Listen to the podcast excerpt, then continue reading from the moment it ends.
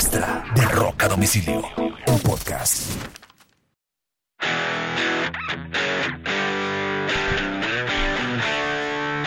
Esta es una edición extra eh, de Rock a domicilio dedicada especialmente a hacer un resumen del extraordinario concierto que hoy 3 de septiembre del 2022 vivimos con el tributo a Taylor Hawkins. Quiero saludar a mis compañeros de programa de hoy, una vez más Carlos Oñoro. ¿Qué hubo, Oñoro? ¿Cómo andamos? ¿Bien? Hola, Marche, bien, ¿y tú? Muy bien. Sergio Arboleda en Cartagena. Marche Oñoro, ¿cómo están? Encantado de, estar aquí nuevamente con, ustedes. El hombre sabroso en Cartagena y allá en la universidad haciendo plata. Oigan, eh, entre otras cosas, este episodio es extra y lo quisimos hacer porque yo creo que los tres nos pegamos como mucha gente al concierto y, vivimos uno de los mejores conciertos tributos que hemos visto en la historia.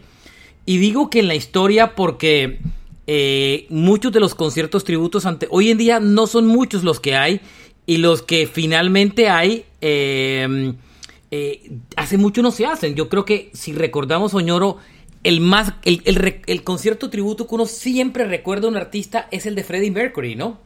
Sí, lo que pasa, Marche, es que nunca se ha hecho, se había hecho que se muere la persona y le hacen un, por ejemplo, al Emi le celebraron un cumpleaños, que estaba vivo y al ratico se murió, pero así como, como, eh, bueno, otro tributo que vimos fue la reunión de Zeppelin cuando se muere el señor Ortegón. Claro, pero, no era, no era un Ortegón era un ejecutivo de la música, pero digamos que este es un concierto tributo. Yo, yo el recuerdo que tengo es el que le hicieron a, Freddie Mercury, que fue brutal.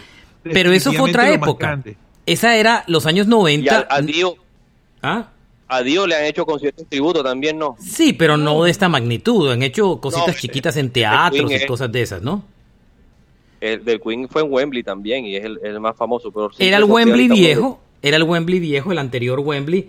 Eh, eh, y bueno, es, esto es otra cosa totalmente diferente. Y la verdad debo decir que, salvo el de Freddie Mercury, no tengo recuerdo de otros. Y todo el mundo siempre reclama que, que los conciertos. Yo creo que antes de entrar a, analizar el concierto, aquí hubo una razón clara para este concierto. Y la razón clara es el, el, motor era Dave Grohl. ¿Cierto? Dave Grohl fue el motor para hacer este concierto. Si el que se hubiera muerto hubiera sido Dave Grohl, creo que no hubiera existido este concierto. Nadie eh, se lo echa al hombro ese concierto. Nadie se lo echa. Lo que pasa es que Grohl es una autoridad en el rock. Eh, es el perro que más ladra en el rock hoy en día.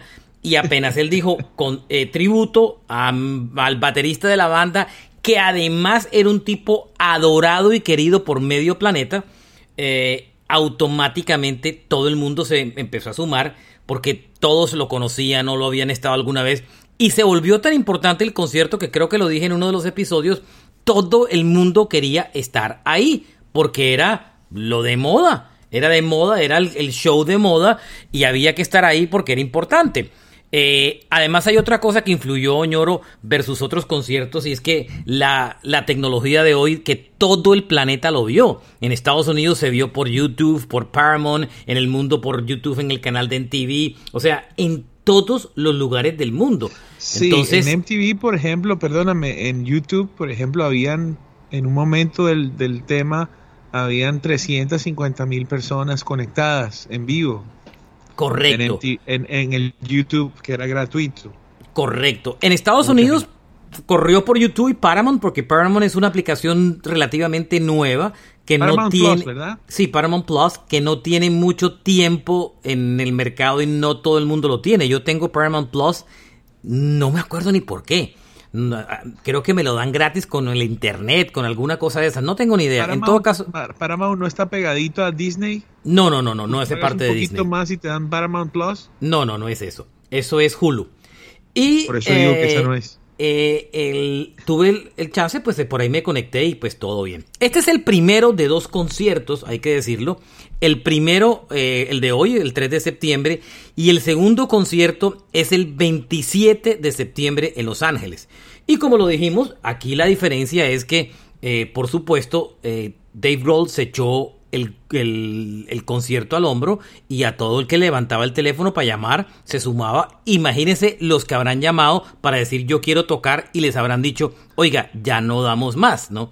Entonces, la nómina no tuvo ninguna sorpresa en general ¿cierto? Salvo la de McCartney que se cantó horas antes, inclusive yo lo conté muchas horas antes en Twitter, porque en los ensayos en el Wembley Stadium la gente oyó el ensayo y se corrió la bola, por supuesto, y uno tiene amigos que son bien freaks de esta vaina y le dicen, mire, el audio del ensayo en la puerta del Wembley. Así literal recibí el, el, el, el, WhatsApp. ¿Mm? Marche, yo estaba, bueno, y tú lo sabes, yo estaba un poco indignado porque sentía que, este es un concierto que no era... Sí, bueno, hemos hablado del de Freddie Mercury, que es el concierto tributo, yo creo que nadie se va a atrever a hacer algo similar. Y yo pensaba que, que los Foo Fighters estaban como compitiendo con el tema y haciendo algo comercial. Y, y yo tengo que decir que todo lo que dije estaba errado, por lo, por lo, otra de sus conspiraciones que no anduvo mucho, ¿no? Que no tuvo mucho camino. ¿Qué dices? Otra de sus de sus conspiraciones que no que se quedó ahí en conspiración. Es que sabes, ese estaba dentro de las estaba dentro de las posibilidades, pero lo que vi, la verdad, me sorprendió. Lo primero que, me, que pienso es Dave Grohl se mete la mano al bolsillo a despedir a su amigo. Y la gente que participó era era gente del gusto, del gusto total de Taylor Hawkins. Es que esa es la clave del concierto. Show muy personal. Esto más allá de sus amigos, Oñoro, más allá de sus amigos, eh, o los que conocían a, Dave Grohl, porque a lo que conocían a Taylor Hawkins, que hubiera sido otra historia, eran los grupos con los que toda la vida Taylor, Taylor Hawkins creció amando. Y todos los conocía porque Taylor Hawkins en, lo que le acolitó mucho Grohl a Taylor Hawkins era que cuando tenía un héroe, usualmente eh, él le acolitaba buscar una forma para poder invitarlo a los conciertos. Como, como alguna vez tocaron con Rush, con vez, alguna vez habían tocado con Queen. Todos los héroes de Taylor Hawkins han tocado en el pasado con ellos. Y Grohl también se ha dado ese gusto. Grohl es un fanático de Kiss y han tocado con Kiss y toda la historia y todo. Igual. Son fanatiquísimos de la música. Ellos son muy. Esta es una generación que son muy fanáticos de la música. El otro día oía a Corey Taylor y era lo mismo. Son, son tipos que son fans porque han crecido con una generación de rock importante, cosa que no le pasa a McCartney y estos tipos que sus ídolos pues eran un Chuck Berry y ese tipo de cosas. Claro, tú le, preguntabas a Van Halen, bueno, ¿y tú qué escuchas? No, la última vez que escuché fue hace 20 años el disco de Vini con la Utah, una cosa así. O sea, no, yo no escucho. Estos manes son todo lo contrario. No. fans. Dime, Machina. Era no, eran fans total de los de, la generación con la que han crecido, ¿no? Sí, señor. Yo, hago un par de comentarios y, les complemento les complemento esa idea que, que, que la tenía también. Era eh, eh, sobre lo que hablaban de Dave Grohl, se notó, digamos, el liderazgo del, de Dave Grohl durante todo el evento salvo en algunas ocasiones que hubo un par de presentadores ahí, pero Dave Grohl era quien salía, quien presentaba, quien hablaba, quien dirigía. digamos, eso que ustedes mencionan de que se, se me montó al hombro la organización del evento, se notó también durante el evento y fue quien dirigió el espectáculo durante las 6, 7 horas que duró. Ese, liderazgo se notó ahí y, fue muy chévere. No, y en términos colombianos, eh, Grohl era el patrón, ¿no? O sea, total, eso, totalmente. eso, eso no tiene. Ahora, yo tengo una teoría que no quiero extenderme con mucho con esto. Eh, ¿Conspiratoria? para, no, para no meternos en la conspiración, pero, pero puede tener, no quiero que nos extengamos mucho eso para meternos en el concierto. Mi teoría en el fondo es que Kroll, para poder seguir con Foo Fighters, no podía pasar la página de la noche a la mañana.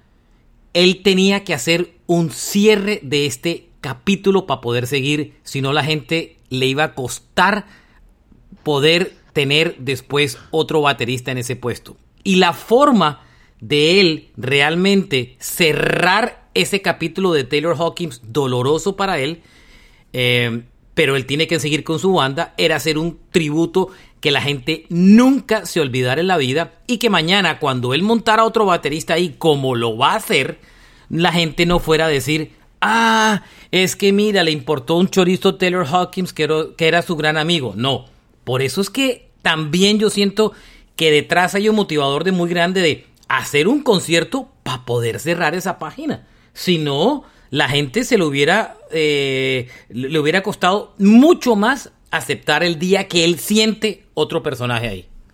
No sé, Oñoro, qué piensa esa teoría. Sí, yo estoy de acuerdo. Yo estoy de acuerdo y lo, siento así también, claro. ¿Y Oñoro y usted? Bueno, eh, está claro que, que, Taylor era un gran pedazo de la, del carisma de la banda.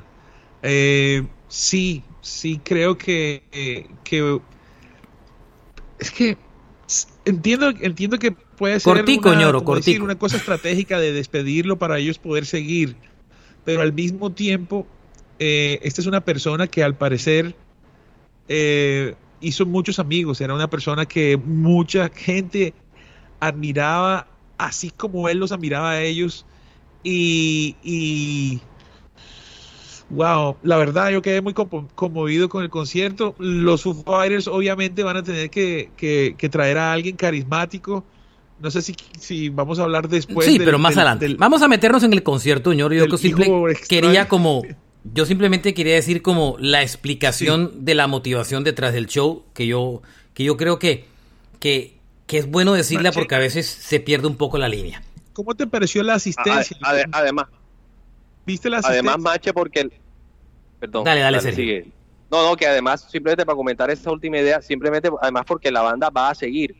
Alguna gente se preguntaba que si la banda, la banda va a seguir, la banda tiene que seguir, y esta es una manera de, pasar la página, eh, digamos, muy prudentemente también. No, y más que prudente desde una de un con broche de oro, o sea, o sea, este tipo se reunieron los grandes en dos continentes para celebrar su partida. Bueno, la asistencia muy buena, ellos vendieron sus tiquetes sin mucha prisa, todo aquí no es un negocio, todo va a diferentes eh, donaciones, ni siquiera es para la familia de Taylor Hawkins, ni mucho menos por el estilo.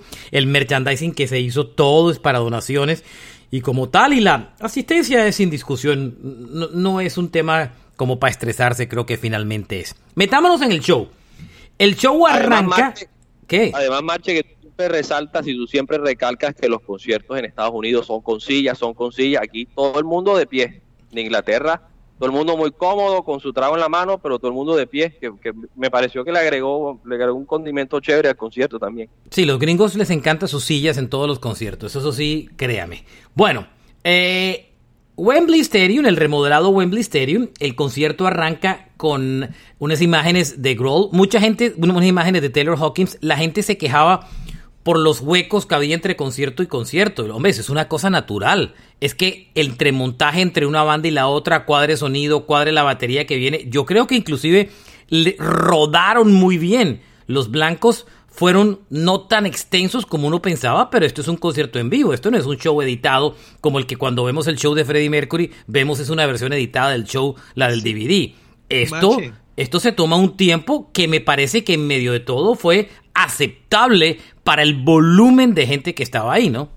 Sí, sí, es cierto. De todas maneras, eh, todo evento tiene un checklist y un evento como este, en el checklist tenía que haber un maestro de ceremonias y digamos que ellos, eh, eso era algo que no lo tenía, a, pesar de que había muchísima gente ahí, las personas que hablaron eh, eran como de, su círculo interno, no sé si es, ¿Tú reconoces a, a, este man que, que habló como que es parte del management o algo así? No, no, no, no, no. Las dos, no, no, no, no. Uno era Dave Chappelle, el cómico, y que apareció al principio y contó un par y un contó un par de historias historias y, y, el otro es un comediante Jason Sudeikis que es un, un, comediante muy famoso que tiene una serie de muchas películas y una de las series de televisión más importantes que, que hoy en día de las comedias más importantes que se tramite por Apple. Y aparecieron un ratito y después los abrieron del parche no después sí, asumió la posición de, ahí de, de, YouTube de pregrabados mientras tanto pero nada. Bueno metámonos al concierto.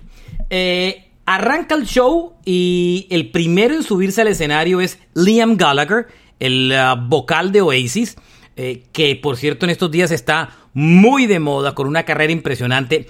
Ahí había una conexión de entrada porque en el nuevo álbum de Liam Gallagher hay una canción que es compuesta y en la que Grohl toca la batería. Entonces yo creo que traer a Liam, que también conocía a Taylor Hawkins en el pasado, ahí había una conexión automática y abrir con, uno, con un Oasis, con un Gallagher, era decir, eh, es decir, es, estamos en Inglaterra y aquí tenemos lo más grande que existe a bordo. Se tocaron, se tocó con Liam Gallagher, que cantó muy bien, como siempre cantaba con Oasis, con ese micrófono para arriba y él elevando la cabeza, como siempre. Se tocaron dos canciones de Oasis que eran muy bien escogidas para, para el show, porque era Rock and Roll Star, em, que es típica de, Oasis y que es un poco la vida del músico de rock and roll, y Live Forever, que es vivir para siempre. O sea, eran dos canciones que dentro del motivo del show, eh, de tributo de lo que era una estrella de rock, cabían perfecto y sonaron fabuloso con, con, la, con Foo Fighters acompañándolos detrás, ¿no? Eh, Oñoro, ¿algo que decir de eso? Bien, bien, bien bacán. Sonó muy bien. A mí me pareció súper simbólico, súper simbólico y súper chévere que, abrieran la canción, el concierto con una canción que se llama Rock and Roll Star. Precisamente creo que fue un símbolo y un gesto bien bonito. Y ahí, y ahí hay otro comentario que, que, que, que me llamó la atención. Eh, esa canción Rock and Roll Star no la tocaron exactamente como suena en el, en el disco. Eso quiere decir que le metieron horas de ensayo eh, a, cada una de las bandas. Y eso se notó y, eso me llamó la atención, me pareció que le invirtieron, no fue simplemente nos presentamos y tocamos, no, le invirtieron horas de ensayo y por eso también creo que parte del, del, espectáculo fue que todas las bandas sonaron muy bien, pero porque ensayaron y se les notó que le metieron tiempo al, al, e, Ese es un ese es un excelente punto que es que ni, no, no se me había ocurrido traer a colación. Uno vio las fotos de los ensayos días previos del show y estoy de acuerdo con lo dice Sergio, se vio que estas bandas no se subieron ahí a improvisar, se vio que esta gente había ensayado duro para esos shows, musicalmente muy bien coordinados todos los que tocaron, todos, tal vez McCartney que también ensayó, pero todo el mundo muy bien coordinado, impresionante, no solo Gallagher, sino todo el mundo, ¿cierto? Sí, así es. Bien, la, segunda, después, después del, show de Liam Gallagher, que le fue muy bien, eh, aquí quiero hacer un comentario anexo y es que la gente pudo haber pensado que los invitados iban a cantar canciones de Foo Fighters o algo por el estilo. Para nada. Foo Fighters, la música de Foo Fighters solo la tocó Foo Fighters. No la tocó nadie más. El resto eran bandas que Taylor admiraba y fueron a tocar sus canciones. Oye, Marche, eh, ahora, que, ahora que estamos moviéndonos en el, en, el, en el repertorio, hay una parte que me hizo pensar, miércoles, David Bowie tuvo que esperar a que se muriera Taylor Hawkins para que le hicieran un tributo. Lo pensé igualito, pero claro, ah. la diferencia es que Bowie no tuvo un imán para que nadie le hiciera un tributo. Bowie nunca le hizo un tributo. Y hoy, aunque casi fue un tributo a Bowie, realmente eh, em, eh, Taylor Hawkins es muy, era muy, muy fan de eh, David Bowie. Absoluto fan. Y por eso es que arman esa banda que hicieron ahí, que era Nile Rogers, que fue productor de uno de los discos más importantes de Bowie, que fue Let's Dance, por lo menos el más comercial. Las dos canciones que tocaron son de ese disco. Claro, por supuesto, Let's Dance y Mother Love. Omar Hakim, que era el baterista de David Bowie, de su banda, animal. que es un berraco, y Chris Cheney. El baterista de Sting, Madonna, de Lionel Richie, es, un baterista de mucha trayectoria. Muy, muy. Y Chris Cheney, que creo que, que Sergio, usted eh, perfectamente lo tiene en su cabeza para describirlo. Es el hombre que tocó con James Addiction, es el bajista de James Addiction actual, tocó con Alanis Morissette, tocaba con Taylor Hawkins en la banda que tenían juntos llamado Cocktail Riders y otra que se llamaba Cam Freddy que era de covers. Ese man ha tocado con Slash, con Avril Lavigne, con Shakira, con, con todo medio planeta, ¿no? Hasta con Shakira ha grabado álbum, sí. incluso. Con Celine Dion, con John Fogerty. Muy bueno. trayectoria. Y además fue como un factor común en, muchas bandas. Él tocó como en tres o cuatro bandas y, se nota que es un tipo con, mucha experiencia y, muy querido también. Ok, Nal Rogers, Chris Cheney y Omar Hakim. Um, ese, ese show utilizó dos vocalistas, eh, Josh Hum, que es el, la voz de Queen of the Stone Age, y cantaba igualito a Bowie. Qué buena Ese impresión de Bowie haciendo Let's Dance, ¿no? Ese man fue la estrella de ese espectáculo, hermano. No, yo voz. tengo otra estrella, pero esa también fue estrella. Uy, Dios. Muy bueno, muy bueno.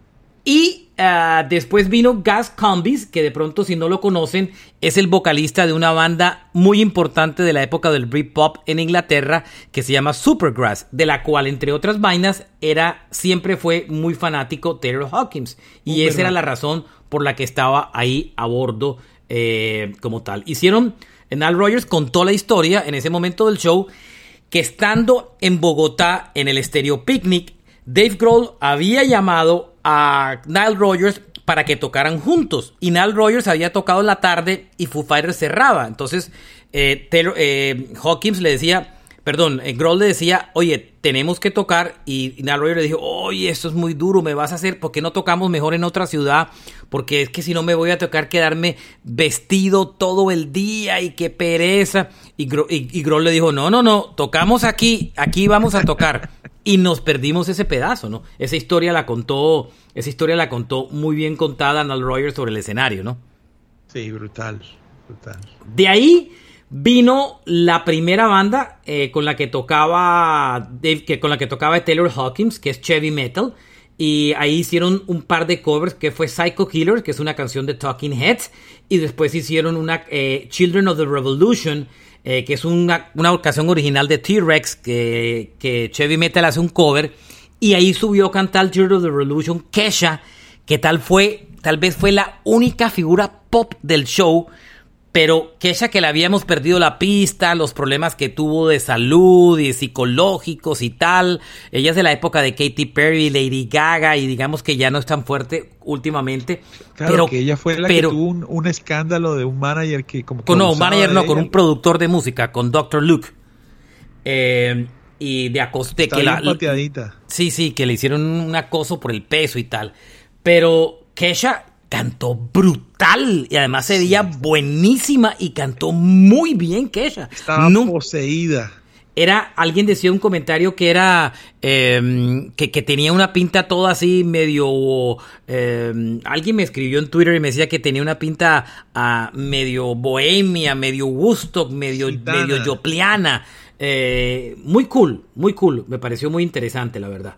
Y, y lo hizo Más muy que bien Kesha. Para, para contextualizar de pronto un poco eh, a, los oyentes, eh, es- estas dos bandas que tocaron Chevy Metal y Cotel Riders eh, eran los lo que llaman side projects, como los proyectos alternativos o los o los o las otras bandas con quien tocaba Taylor Hawkins. Y eso me pareció un super gesto de, de Foo Fighters incluirlos porque en muchos casos los miembros de las bandas le tienen como prevención a que sus a que sus artistas toquen en, en proyectos alternos, en proyectos diferentes a su banda. Pero aquí no, aquí simplemente los, se los celebraron y los invitaron al espectáculo y les dieron unas, unas, unos minutos y me pareció que fue un acierto, me pareció un gesto muy bonito de parte de la banda de Dave Grohl de, de permitirles ese espacio. Después vino The Cocktail Riders, que era la otra banda que contaba Sergio, y ahí utilizaron varios vocalistas. Primero eh, hicieron un cover de Luis con, eh, como tal, que era ya la banda como tal. Eh, ahí también eh, se, su- se sumó Justin Hawkins, que es el vocalista de The Darkness, que para mí fue la re- varias varias digamos lo de Josh Home que también fue bien protagonista porque tocó dos veces pero Cantó Justin. Hawkins fue impresionante no sé si se acuerdan de Darkness por I Believe in a Single Love pero sí. eh, una banda super glam Eh, este man tuvo problemas entre otros de drogas y todo pero este man es esa voz de ese tipo en ese show, esa presencia escénica de rock and roll star a lo David Lee Roth, era impresionante, impresionante. A mí me pareció brutal lo de Justin Hawkins. Tenía mucho rato de no verlo y, y- y me sorprendió su voz, su manejo del escenario, su Total. protagonismo. Y fíjense que terminó apareciendo muchas veces, ¿no? Durante todo el show. Apareció Pues- en algún momento cuando estaba tocando Brian Johnson con, con Lars quita el Ulrich. micrófono muy extraño, ¿no? Sí, sí, tremendo rockstar, tremendo rockstar. Em, como tal, tremendo, versátil. muy de, versátil de porque- Red Bull. Pero la versatilidad tremenda, porque él no, como dijo Oño, él apareció con Van Halen, apareció con Queen, por ahí se asomó con, con, con Brian Johnson y Lars. O sea, cubrió varios espectros del, del, del, del escenario musical y, me pareció una tremenda versatilidad. Para mí fue de los tipos que va a salir con trabajo de este show, va a ser ese man. Se van a acordar de mí. Ese man, The Darkness es un grupo que no pasó de ahí y que bueno, pero, pero este tipo va a terminar siendo el vocalista de una banda grande en cualquier momento.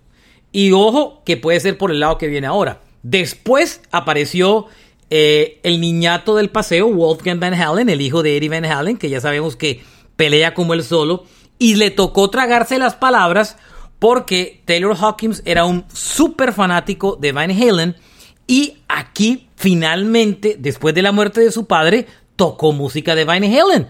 Tocó On Fire eh, y tocó Hot for Teacher. Y el vocalista fue Justin Hawkins de, eh, de The Darkness.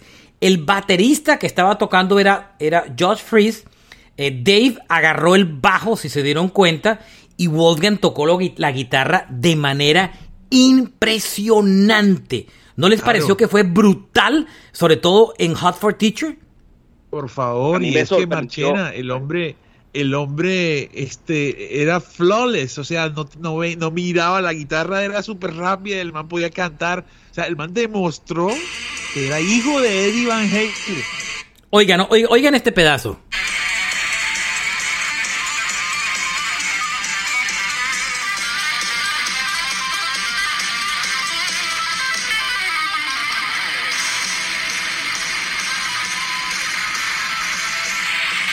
Haciendo el tapping igual que su padre, que era impresionante. Yo, yo me le... Este man siempre he tenido claro que es un gran músico. Lo que único que le he criticado siempre, que entre otras me tiene bloqueado, es que pelea con todo el mundo en internet sin razón. Pelea con todo el planeta. A Oñoro, a, Juan lo tiene bloqueado. Pelea con media humanidad. Pero el man es un músico berraco. Correcto. El man es un músico berraco. Toca todos los instrumentos, guitarra. Era el bajista de Van Halen en la última gira, acuérdense, y en el último disco. Toca batería, este man toca de todo. Grabó todo el disco él solo, sin ningún solo músico y hasta canta. Y esta vez, ese man es un berraco. Y lo que hizo hoy dejó a medio planeta sorprendido. Cómo tocó de guitarra es cuando uno le duele que no hayan hecho el tributo a Eddie Van Halen, ¿no, señor? Hombre, Marche, quién sabe, quién sabe que eso se puede. Eh, uno todavía no, eso todavía no está, eh, no está claro. ¿Qué tal que esto que pasó aquí sea una manera de Wolfie decir, mire, yo puedo reemplazar a mi viejo? O sea, si vamos a tocar no. yo no voy a tocar el bajo. Y para mi concepto, eh, Justin Hawkins cantó espectacular las canciones. Y si hay tanto problema que hay con David Lee Roth, al quien yo quiero y admiro muchísimo, ojo que ese tributo puede terminar pasando y Justin Hawkins va a terminar, termine siendo el vocalista de, ese, de esa reunión de Van Halen. No tendría nada de raro, ¿no? Bueno, tal vez. ¿Tú qué piensas, Sergio? A, mí también me sorprendió cómo tocó, como tocó Wolfie. Yo, yo no sé qué tan cierta sea esta afirmación, pero yo creo que es de las pocas veces que él ha tocado canciones de Van Halen en guitarra en vivo en público y lo hizo. Bueno, él, giró con Van Halen, hizo dos giras, ¿no? Ojo, Pero, eh, oh, pero, tocaba el bajo, digamos. Era el ah, bajista. Sí, sí. Era, el bajista. Pero tocando guitarra, punteando, reproduciendo los solos de su papá, como los hizo hoy. Eh, es primera vez.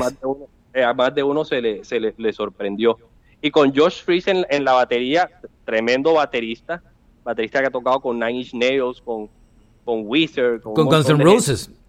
Con Guns N' Roses, incluso tiene, creo que tiene un crédito como autor de la canción Chinese Democracy. Y, y ya entrando en el terreno de la especulación, es uno de los bateristas que se ha nombrado como posible reemplazo de Hawkins en, en, Foo Fighters, pero todavía eh, eso no, es, exacto. anunciado, pero está por ahí. Después vino un momento eh, que fue la hija de, de Dave Grohl, Violet, que tocó junto a Chris Cheney. Ahí hicieron eh, un, digamos que tocaron canciones de Jeff Buckley, eh, que fue un músico de, un- de una carrera muy corta, eh, que murió en un accidente, que se ahogó, si no me equivoco, y terminó, hicieron dos canciones de él, que fueron Last Goodbye y Grace, digamos que se fue como un bajoncito del concierto.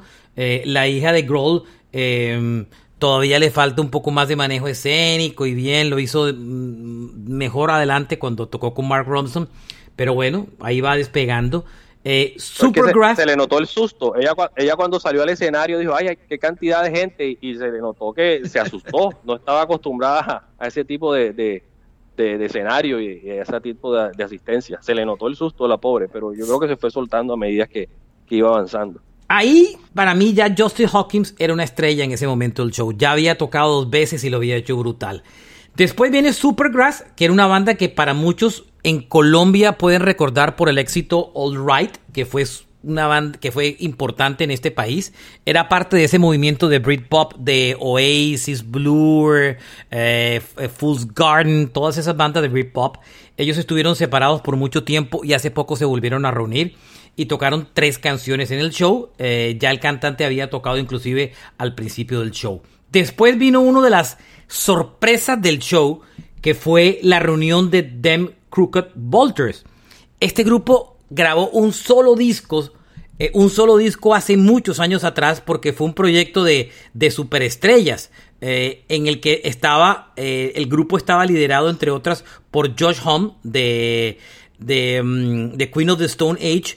Eh, el bajista era John Paul Jones de Led Zeppelin y el baterista era eh, Dave Grohl. Ellos publicaron en el 2009 un álbum espectacular, un solo disco y alcanzaron a girar inclusive. Hicieron fechas. Imagínense, esto era uno de los superstar de bandas, ¿no?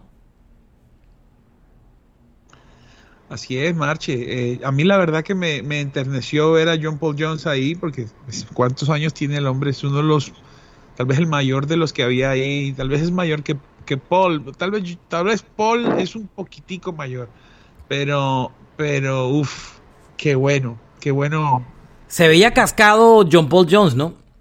pues bueno, ajá, ¿cómo se hace? El rock Sus and roll. años.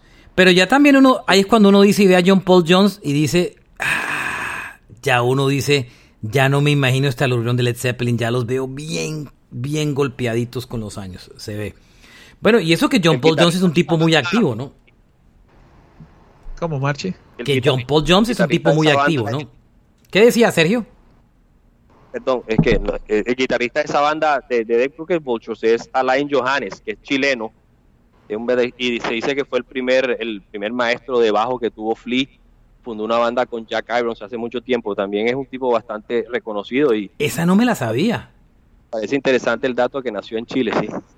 Correcto. Y Alain Johannes es el que había tocado antes también en, cuando hicieron las canciones de Jeff Buckley.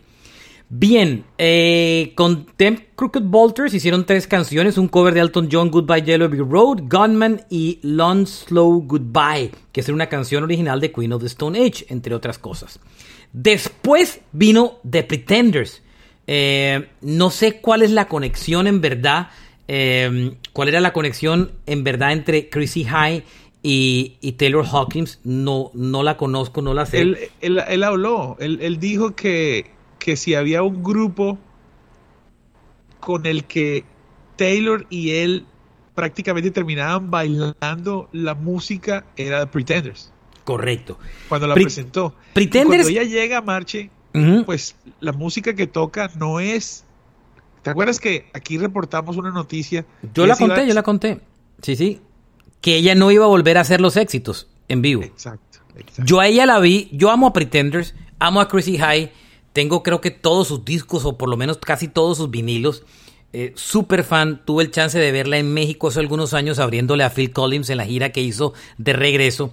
Ella es una super activista, una mujer de la época del, de- el- del punk con el New Wave. Eh, gigante, gigante, gigante. Tremenda música, compositora. Es una cosa brutal, Chrissy High. Shakira inclusive le, copió una canción. Eh, el, el, el I Still By You se lo copió para hacer una canción. Y Pretenders tocó con Dave Grohl en el bajo. El baterista de Pretenders era el original. y tocaron tres canciones de las cuales las dos primeras no eran éxito, no eran éxito, Precious y Tattoo Love Boy.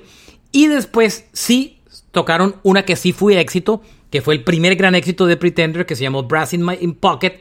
Y cuando ella la fue a tocar, justificó tocarla para no ir, ir en contra de lo que había dicho. Y era que mm, eh, que esta canción la tocaba porque eh, el propio Dave Grohl le había pedido que la tocara. Y en algún momento dado, Chrissy High le dice, eh, ¿hay alguna cosa que tú no seas capaz de hacer sobre un escenario? Le dice a Grohl, porque se sabe todas las canciones y toca todos los benditos instrumentos. Marche, Marche, ella le dice, ella le dice, ella usa la palabra play. ¿Hay, ¿Habrá algún instrumento que no sabes tocar? Y dice play. Anything else you can't play? Y él dice golf. o sea, no juega golf. Eh, play es jugar y tocar un instrumento. Entonces, en inglés sonó muy bien. Le dije, no, no, no sé jugar golf. Otra de las bandas que amó Taylor Hawkins fue de James Gann, que es un grupo que, tenía eh, que tenía Joe Walsh. que tenía Joe Walsh, el que hoy es guitarrista de los Eagles eh, y que fue un grupo previo a la época de The Eagles. Hicieron tres canciones, Funk 49, que inclusive la toca Foo Fighters en sus conciertos muchas veces, eh, The Bomber y Walk Away.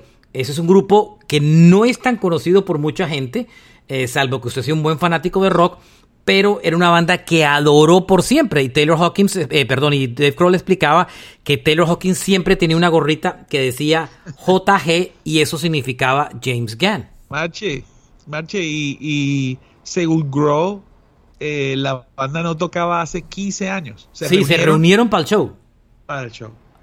Después vino, mientras, mientras cuadraron atrás sonido, se vinieron para adelante del escenario Mark Romson, que es el famoso productor y DJ, junto otra vez con la hija de Grohl, Chris Cheney y Jason Faulkner, y tocaron el clásico de Valerie, que es una canción de The Sutons que hizo muy famosa la voz de, eh, de, mm, ay, de Amy Winehouse hace algunos años. Ese fue un rellenito ahí, mientras cuadraba la banda atrás. Y la banda atrás era un momento que todos soñamos y esperamos, Brian Johnson de ACDC subiéndose después de mucho tiempo un escenario. Recuerden que lo habían sacado de ACDC por problemas de, de que no oía bien, de audición y toda la historia. Se subía después un escenario, había muchos interrogatorios si Brian Johnson estaba o no todavía en posición de cantar. Y esta vez lo hace con los Foo Fighters a bordo, Lars Ulrich tocando la batería y Brian Johnson cantando. Se, se tocan un par de covers brutales que es Black in Black y Let There Be Rock y suenan muy, muy, muy, muy bien. Marche, ¿te diste cuenta que Lars para el concierto? Sí, entre la, entre la canción, entre Back in Black y Let Be Rock porque no le sonaba el redoblante. ¿Qué tal? Ah? Algo tenía con el redoblante, exactamente. Sí, Pero a mí me emocionó mucho ver a Brian Johnson eh, recuperado. Digamos, mucha gente lo dio por, por descartado incluso en algún momento se pensaba que quizá no podía cantar más, pero lo vi con vitalidad, lo vi cantando como usualmente es y me emocionó mucho Back in Black, de verdad no me la esperaba y, fue muy emocionante cuando, cuando la Óyeme, pero esto también sirve de propaganda para la próxima gira. ¿Lo tienes alguna duda? O sea, ahora esa gira de ACDC la anuncian antes que se acabe el año, porque esa gira es del 2023. En algún momento Justin Hawkins se subió al escenario también a cantar, si se dieron cuenta, ¿no? Compartió micrófono con Brian Johnson en algún momento de la canción. Él sí dice no puede girar con Garson Rose toda su vida, necesita un cantante. Y, sí, sí, y eso fue ya un, un, one, un one stand. Después se vino el baterista que yo más admiro en esta vida, mi baterista preferido por siempre y que la vida me dio la oportunidad de conocerlo y entrevistarlo, Stewart Copeland de Police, y este era el baterista preferido de Taylor Hawkins. O sea, Hawkins moría por Copland, el baterista de Police. Y junto a los Foo Fighters tocaron dos canciones, Next to You, que es una canción de, de las primeritas que hizo The Police. oscuro, un oscuro, nada comercial. sí. de Orlando de Humor. Correcto, y era inclusive de la banda previa que tuvo Sting antes de formar Police. Eh, y también tocaron Every Little Thing She Does It Magic, que es una canción súper conocida, y ahí utilizaron como vocal a, a Gas Cumbums, el cantante de Supergrass. Eh, pero era súper importante Copland, que está en ambos conciertos, el de Londres y también va a estar en el de Los Ángeles, entre otras vainas, porque es que Copland es gringo. Su papá era un agente del FBI. Por eso es que el sello disquero de, de cuando empezaron a grabar originalmente de Police se llamaba IRS porque era un sello de Ian Copeland, que era el hermano de Stewart Copeland, y le pusieron IRS así como impuestos, como la agencia de impuestos, un poco con la conexión porque su padre, el padre de los Copeland, era un agente del FBI, entre otras vainas curiosas ahí como para contar anexo. Después, a mí me encantó la de Copeland, lo vi, lo vi, lo vi con vitalidad, ¿no? yo, creo que llevaba mucho tiempo sin tocar, pero estaba en que se toca siempre estoy de acuerdo con Ñoñoro. Ese man siempre, usted lo ve tocar y es como si fuera el último concierto y como si no hubiera tocado hace 40 años. Ese man. Como si fuera el arquero, el, suplente del suplente y le toca jugar. Eh, yo lo vi tocar en la gira de reunión de Police, en el último show en el Madison Square Garden, y ese man eh, tocaba como si fuera el último día de su vida. Es acojonante lo de Copland, la verdad. Y ese mueve en el escenario, ese platillito chiquito que todo ese man es un maestro. Muy teso. Después. Además con con el clásico, el grip clásico de la mano izquierda con el que le pega el redoblante, impresionante. Se ve súper, súper elegante como toca también.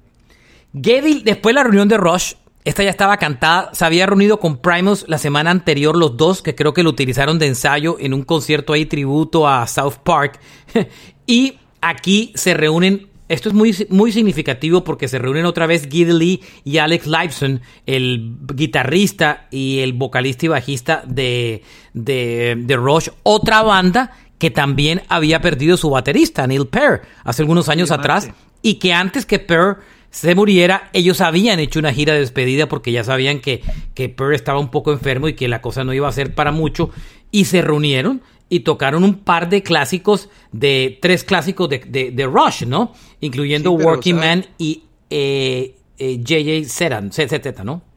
Pero justamente, justamente eso, eso, eso me, me, encantó que no, pues Tom Sawyer no, tocaron fue Working Man, que es tremenda, que es la que tocaba Dream Theater de cover.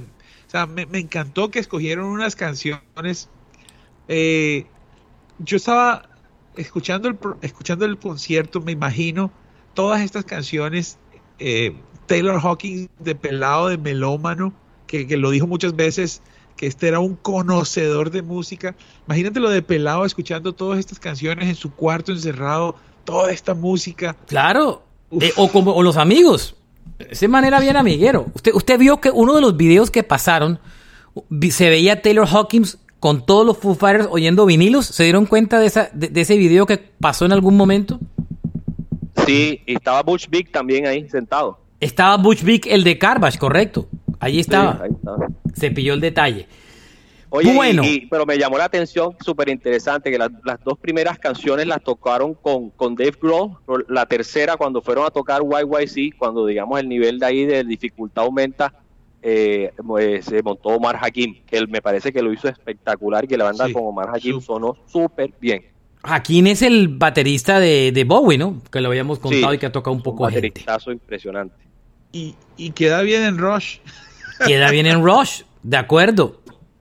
Bueno, siguiendo con el show, vino el emocionante momento de Queen. Este momento fue bien particular eh, Brian May y Roger Taylor, aquí pasaron varias vainas y es que quería hacerles caer en cuenta de una cosa. Roger Taylor, que es un gran baterista, hoy en día toca siempre con un baterista de apoyo, porque él ya no tiene esa fortaleza para tocar. Que es su hijo, ¿no? Y en este, y está, cuando yo lo vi no era su hijo, era alguien más. Pero en este concierto era su hijo, Rufus Taylor, el que era el segundo baterista que estaba tocando con Queen. La razón es porque Roger a veces no llega. Y sobre todo porque Roger a veces hace vocales y cuando hace vocales le cuesta aún mucho más. Entonces, por eso es que toca con su hijo Rufus Taylor hoy en día. Roger Rufus, los Foo Fighters y Brian May arrancan haciendo un cover de We Will Rock You.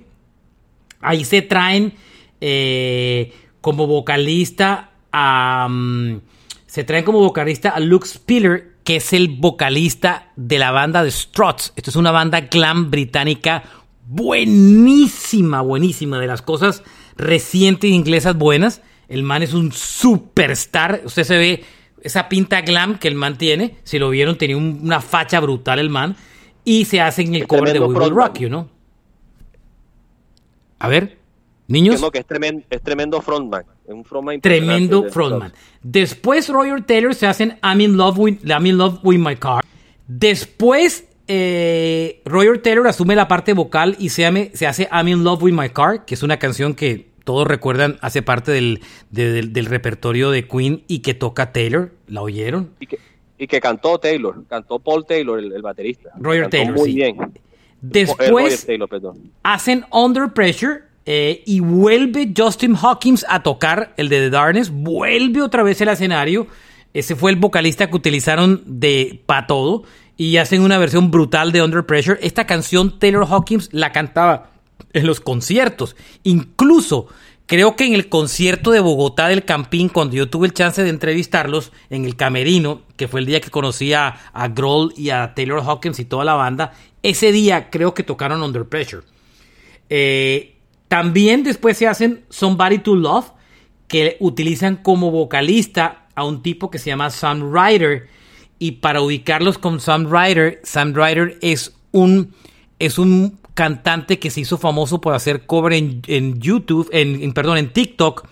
Y compitió en el famoso festival de Eurovisión y no se lo ganó porque le dieron el premio a los ucranianos por consolación, pero que realmente el ganador era este man. Y eh, lo invitaron eh, a cantar Somebody to Love y el man brutal cantante, ¿lo pillaron? Sí, sí, sí, y sí. además Dave Grohl dijo como quedó la sensación como que dijo no este, este nuestro este próximo invitado lo cuadramos en 20 minutos como que lo llamaron quedó la sensación como si lo llamaran a última hora y se presentó y cantó y cantó muy bien y se le notaba la emoción cuando terminó de cantar abrazó a Brian May abrazó a Dave Grohl el, el pelado no la podía creer Pero, Marchena, ven te pregunto una cosa. ¿No era que Max Martel, el, el hombre, iba a cantar? ¿O eso es en Estados Unidos? El de Mm. Queen. Adam Lambert. Eh, no, No, no, no, sé. no. Estaba No, anunciado Adam solamente Roger Taylor y Brian May. El Estaba anunciado imitador. Roger Taylor y Brian May. No estaba anunciado Adam Lambert. No, pero no hablo de Lambert. Hablo de este man que, el de Experience Queen. El man que hace las voces en la película. No, no Eh, tengo ni idea de eso. Max Martel se llama él. No, no, de eso yo no había oído. Y después, eh, Brian May tocó el Love of My Life en un acústico precioso que, que lo canta. Ese acústico lo hace igualito en los shows de Queen, con Adam Lambert con con la diferencia que la canta él y le ponen los videos de Freddie Mercury a los lados en la pantalla y terminan cantando ando- ambos juntos. Eh, Marche. ¿qué hubo? Ese fue un momento, yo creo que es el momento más lindo del concierto, para mí. Sí, Qué bueno. A pesar bueno. de que, que se repiten los conciertos de Queen, eh, eso que pasó ahí fue, fue, fue del carajo. Y el man le pide a la gente que con sus celulares y tal. Ah, Eso lo hace igualito en los shows de Queen solo. Igualito. Inclusive saca a Freddie Mercury en las pantallas. Mercury canta con... Ambos cantan porque ponen un video de Mercury cantando Love of My Love acústico y la tocan juntos. Y al final él extiende la mano y las pantallas de video crean un efecto como si la mano de May y Mercury se tocaran. ¿Cierto? Y aquí pues... Además dijo, dijo, dijo, esta canción no la compuse yo, la compuso un niño o un joven llamado Freddie Mercury. Y ahí el estadio se enloqueció. Bueno, después vinieron los Foo Fighters y los Fighters aquí hicieron un desfile de bateristas. Eh, arrancan utilizando, yo creo que, ah, eh, yo no sé qui- si todos tuvieron la misma sensación que estaban probando bateristas o son ideas mías. Una audición en vivo. Yo sentí que era una audición en vivo. Además, además yo no sé quién era el creativo de las baterías, pero a- a- había uno con el bombo, tenía la cara de Olivia Newton-John y había otra rosada que tenía la, la- como la, una foto de Neil Peart. Me, me llamó súper la atención ese, ese diseño de batería. La de Olivia Newton-John, el parche de Olivia Newton-John fue buenísimo, buenísimo, buenísimo. La- Porque Olivia Newton-John, la, la cantante austra- eh, británica australiana, murió hace algunos- unas semanas atrás de cáncer eh, de seno después de una larga y dura y complicada batalla. Marche, ¿no te pareció que el hijo de Roger... Espere, espere, Taylor- espere, espere, espere, espere. Vamos en orden. Arranca eh, John, Josh Freeze como baterista y con Josh Freeze se tocan dos canciones, Time Like This y All My Life. Josh Freeze es un tremendo baterista. tremendo, ya lo contamos, Nine Inch Nails, Guns N' Roses, eh, The Wizard, bueno, un tremendo baterista. Me parece que a pesar de ser tan bueno, eh, es, es poco show, ¿cierto? Ahí se callaron otra vez. ¿Es poco show?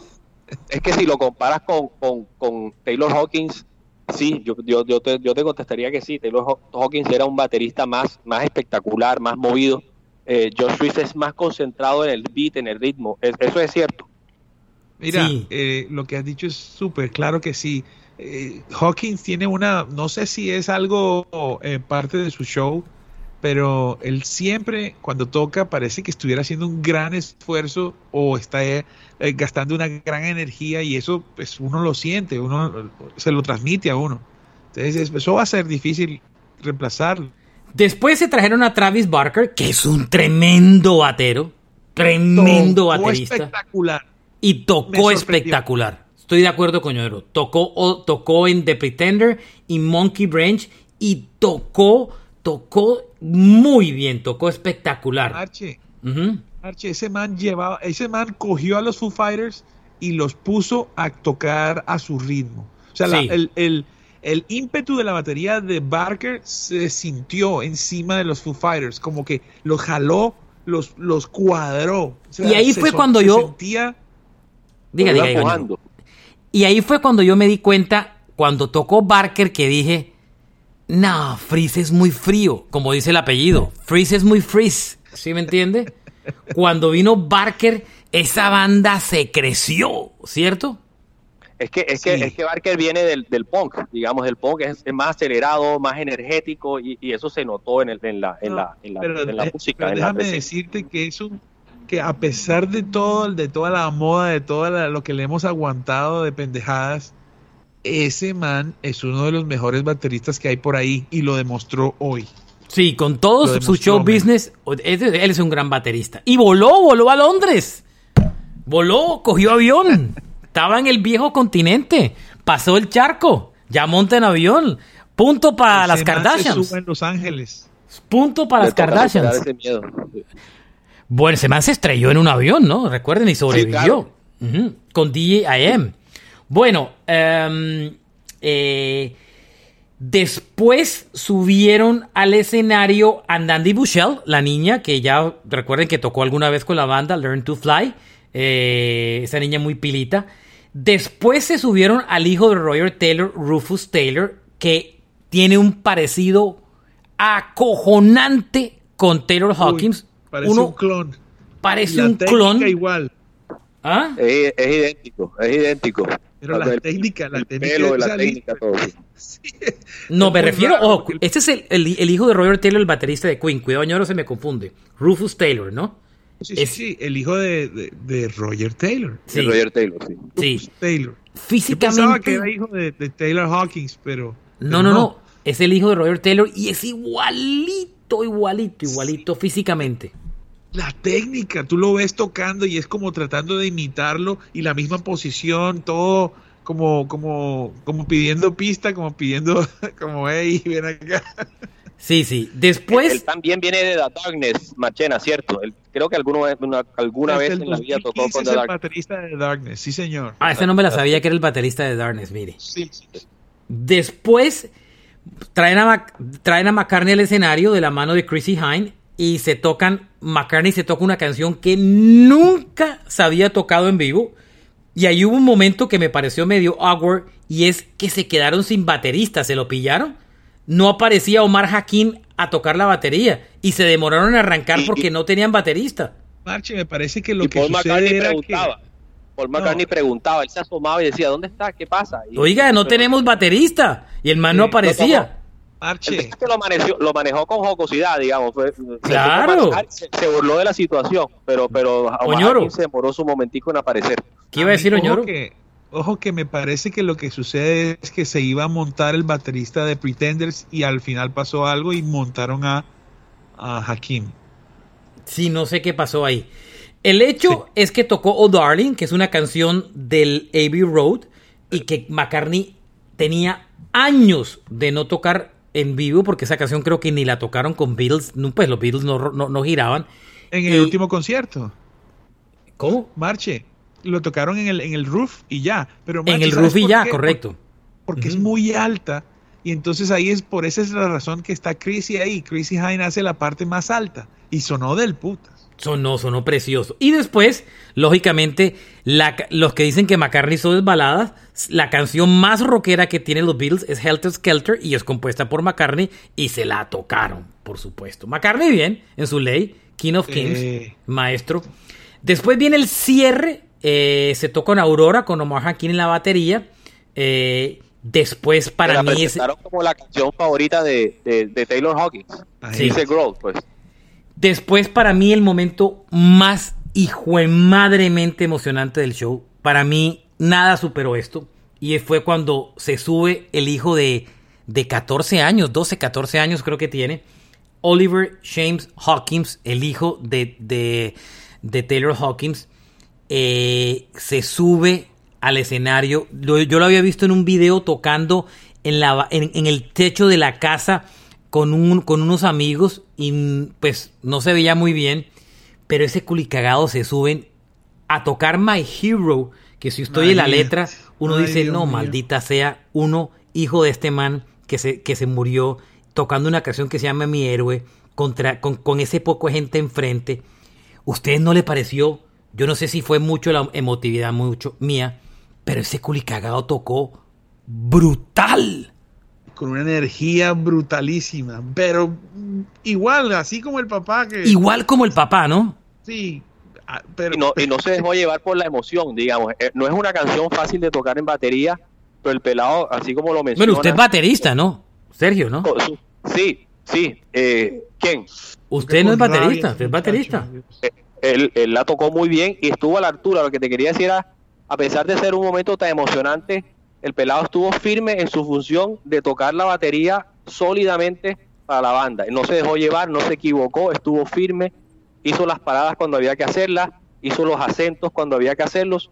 Me pareció que, que cumplió Ay. a cabalidad con, con ese rol. Berraco, Pero- porque la presión- Sergio, la usted que, no es usted es que es batero, ¿no le pareció que tocó brillantemente o es un tema de emotividad mío?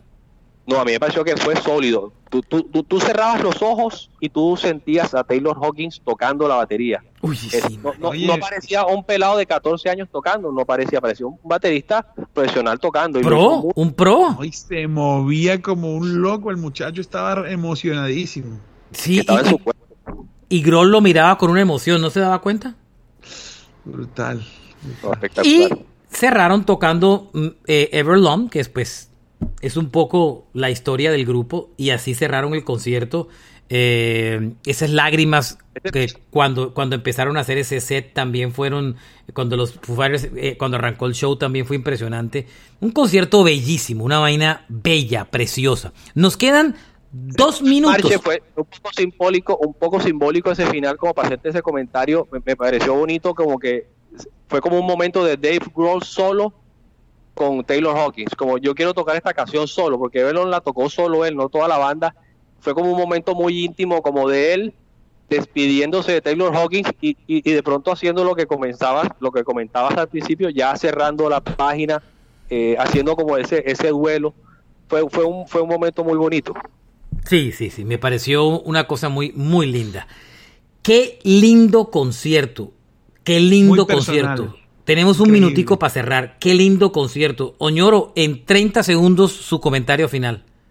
No, eh, me, otra vez me, me, me cambiaron todo lo que tenía en la cabeza. Eh, me encantó, un concierto re personal. Sé que eh, es un acto de amor, de despedida del amigo y, y la verdad que para la historia. Y hay que escuchar todas esas canciones en su versión original. Sergio, 30 segundos para cerrar. Yo te resalto tres cosas. Un concierto muy bien organizado. eh, lo- los baches entre bandas me parecieron cortos. eh, todo muy buen sonido. Bandas ensayadas. Me pareció enfocado en Taylor Hawkins, que es como debe ser. eh, las canciones que a él le gustaban, las bandas que a él le gustaban. Y me pareció, lo último es, no, no, fue, un, no fue un tributo de lloradera. Fue un tributo de felicidad que, que- que re- precisamente resalta la personalidad de Taylor Hawkins. A él no fueron a llorarlo a ese concierto, fueron a celebrarlo. Y eso se reflejó en el concierto, por lo menos yo como fan lo sentí así. Gracias a todos por acompañarnos. Eh, un concierto inolvidable para la memoria y para todo el tiempo. Y qué bueno que hayan disfrutado esta versión extra de Rock a Domicilio dedicada al concierto tributo a Taylor Hawkins. Sergio Arboleda en Cartagena, Carlos Oñoro en Barranquilla. Y desde aquí, desde Miami, Alberto Marchena, gracias por oírnos y espero que hayan disfrutado este show y si no lo hayan visto, lo vean. Chao, gracias, hasta luego. Abrazos. Chao. Nos vemos. Un abrazo a todos, cuídense mucho.